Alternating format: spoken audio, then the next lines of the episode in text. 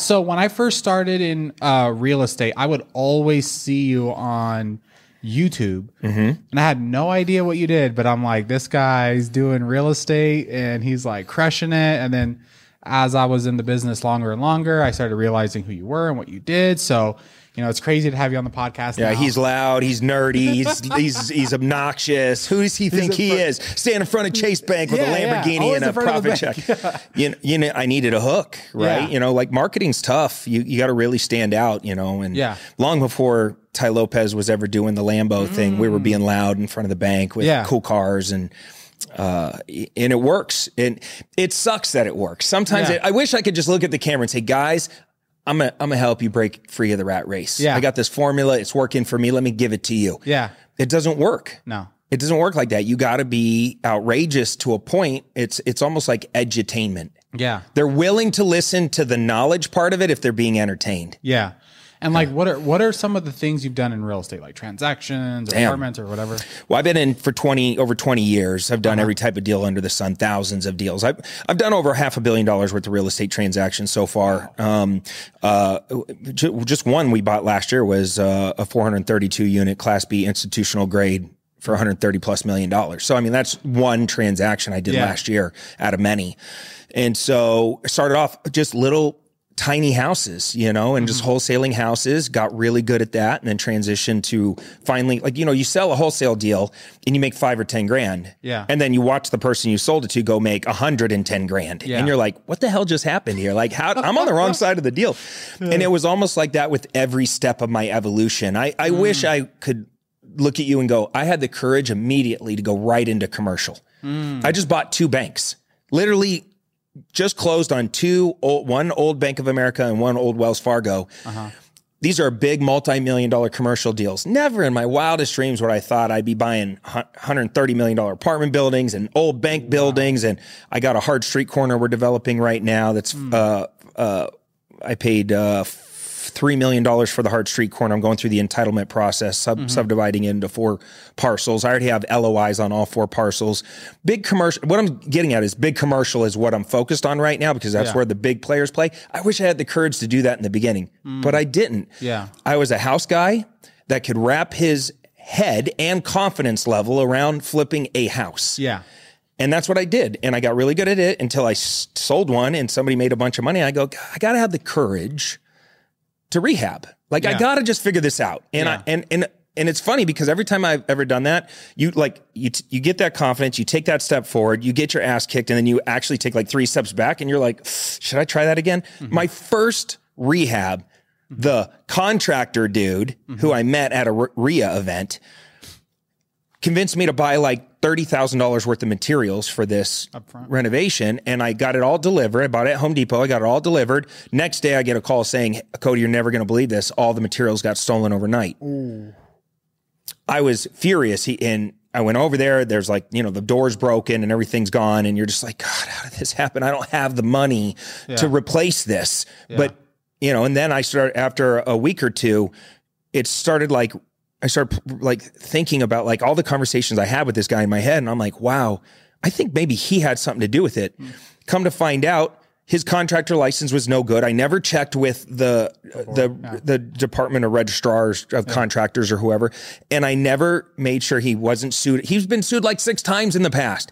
He had a history of going and getting materials and then going and returning them, getting a, a card, a credit yeah, on a like a, a card and somehow finagling the system. Mm-hmm. And here I am, just another one of his suckers, not doing my re- not just being naive. And that was my first rehab experience. I got my ass kicked, hmm. and I ended up losing money on that deal. yeah, But like all things in real estate, you got to have a bounce back spirit. And so I did my uh, another rehab, and I made all my money back plus a whole bunch more Yeah. that I lost plus a whole bunch more. And I was like, okay, now I guess I'm a rehabber. Yeah. And so I started cherry picking them out rehabbing, and then eventually my mentor was yelling at me a lot, and I got hit with a huge tax bill one year. Mm. Like a 600, 550, $600,000 tax bill. My mentor's like, see, you're an idiot. Oh. You're not a real estate investor, Sperber. You're a flipper. yeah, You're a speculator. You're an arbitrager. Mm. Like, get in the game already. Like, own real estate, live tax free. Mm-hmm. And he did all his deals inside his self directed Roth. Mm. So he, that's all he did was tax free mm-hmm. deals. But I was so used to the transactional money that I, I couldn't like wrap my young head around like, why Yeah. would I want to do that? I'm in my early 20s. I'm making now, I'm for the first time, I was the first millionaire in my family. Mm-hmm. It's like, why would I mess up something that's working? Yeah. And then you get hit with that tax bill and you're like, that's why I'll never win this game hmm. if I don't learn how to master the rules. Mm-hmm. And you can't go fast if half of all your money is getting eaten away in taxes and then another large portion is getting away eaten away in inflation. yeah. And so I just finally smartened up and I started cherry picking out deals. And that's when I really leaned in and taught myself creative finance and how do I own real estate? How do I become a landlord? And then I started getting multifamily deals and owning commercial projects. And mm-hmm. I guess the rest is history. Now you Yeah. look back 20 years later and there's not much I haven't done in this space. Yeah, wild. So there's definitely levels. So I want to break it down, I guess like mindset wise. So let's go to the very beginning. The the first deal you did was what? You said a wholesale or a flip? My first closed transaction was a $40,000 wholesale profit. Okay. And Mm-hmm. then what made you want to get into wholesaling in the beginning? I was broke, Like how broke? like negative $30,000. Broke. How'd you get that negative? Yeah, I had credit card debt. Oh, okay. Yeah, yeah. It was. I mean, what else are you gonna do? Like, a friend of mine flipped a house and made a whole bunch of money, Yeah. and showed up with a new car. And I said, "How'd you get the car?" He said, "I flipped a house." I said, "Bullshit. yeah. You don't have any money. How how did you flip a house? You don't have a license. You're Yeah. not a real estate guy. You're a tech guy. He was actually like a software guy. Uh-huh. And I'm like, how did you do that? And he goes, well, I have a friend that is a mortgage guy that taught me this process called wholesaling. Mm-hmm. And I said, what is that? And he pulls out a napkin and pencils it out on the napkin. We're at lunch and yeah. I'm staring at the napkin and I'm going, I've never heard of this. Like, Yeah. how come? And this, you got to go back to 2003. How old were you? I was like 23 Okay. ish. Yeah. Yeah. Yeah. And I was, and I, there was no, there was no internet information. There was no courses online. There was no social Yeah. media. The iPhone didn't even exist. I don't think. Yeah. I don't think that came out to 2006 or something. Yeah, I don't think so. And so it was like very like shocking to me that this thing was happening out there. And I kind Yeah. of thought it was a scam or BS or Yeah. he got lucky and mm-hmm. just whatever. And he's like, no, I got another one. I'm about to close. And I was like, okay, I'm gonna figure this out. Yeah.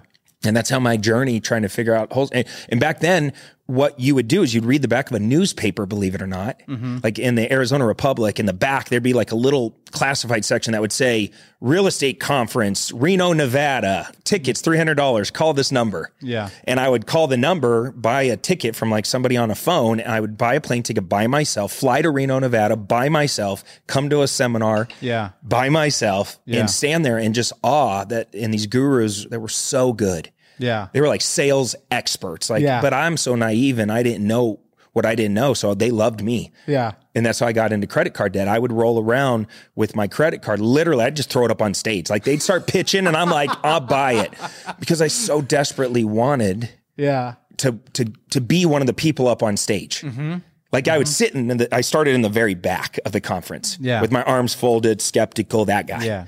And then I see the people parading around like, I did two deals. I quit my job. I did. Yeah. And I'm like, uh-huh, uh-huh. Yeah. All right. Maybe I could, maybe I could be one of these people someday. And then the next conference I went, I sat in the middle. And the next conference I went, I bought the front tickets. And, Yeah. but I bought every course that I could get my hands on Uh-huh. from Al Lowry to, you know, Jack Miller. It didn't matter. Like all the old school gurus, I bought all their stuff. Yeah. Carlton Sheets. I've never heard of any of these people. Yeah, I mean these are the OGs. OGs. Yeah. Like when what we see on there right now, we're just regurgitating shit that they Yeah, kind of pioneered. All the sub two seller carryback, creative Yeah. finance wraps, AITDs. These guys invented these models hmm. and then taught everybody how to do. Yeah. creative finance. Now, now you got the Pace Morbys of the world and Yeah. Cody Sperbers of the world that are cool and online. Yeah. But back then you had to go to a seminar to get it. So I put myself in a lot of debt. Took me 14 months to do my first deal. Mm. So everybody, by the way, anybody watching this right now that's struggling, like you're new and you got in this game and it's now been like three months, four months, and you're second guessing yourself and that self-limiting voice is getting really loud and your parents are sitting you down saying, I think you're making a mistake. Stay focused on school. And, and your friends are making fun of you or you post online in the beginning, I'm gonna go get real estate rich. And now four months later, people are making fun of you on social media. I promise you it will happen for you.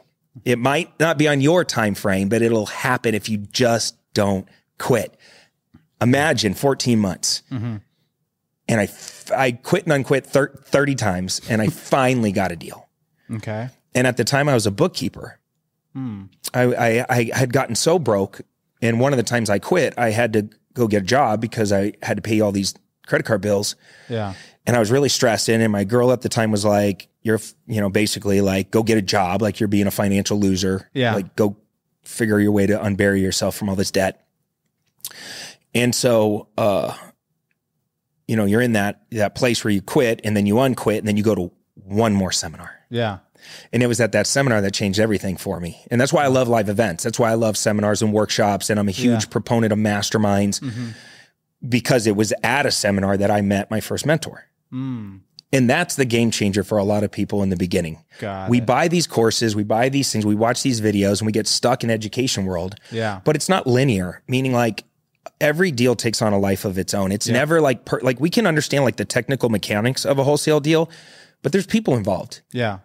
and there's a lot of emotions involved and a lot of psychology involved. Uh-huh. And so a lot of times we are our own worst enemies. I, I got to a point where I was overwhelmed with too much information. It was like drinking from a fire hose. 100%. And I know a lot of new people in this game, they feel that way because they go and they they meet somebody and they're like, oh, buy this course, buy this course. Next Yeah. thing you know, it's Sub like two, Airbnb, flipping it's houses. like Swiss cheese, right? You got commercial, 20 Buy courses, all like it's like Swiss cheese. They all have these giant missing pieces of information and you can't figure out why I can't tie it together. Mm-hmm. What's missing is a mentor. The mentor is the person that's going to say, "Man, stop listening to all that. Put these blinders on. Do these three things over and over and we'll talk on Tuesday and see your progress." Yeah. And then Tuesday comes, "All right, let's course correct just 1 degree, fix these couple things. I'll talk to you on Friday." Yeah. Hey, I got this lead. What should I do? Do these three things and then go and Yeah. call me when you're done. Yeah. Oh, it made it so much easier.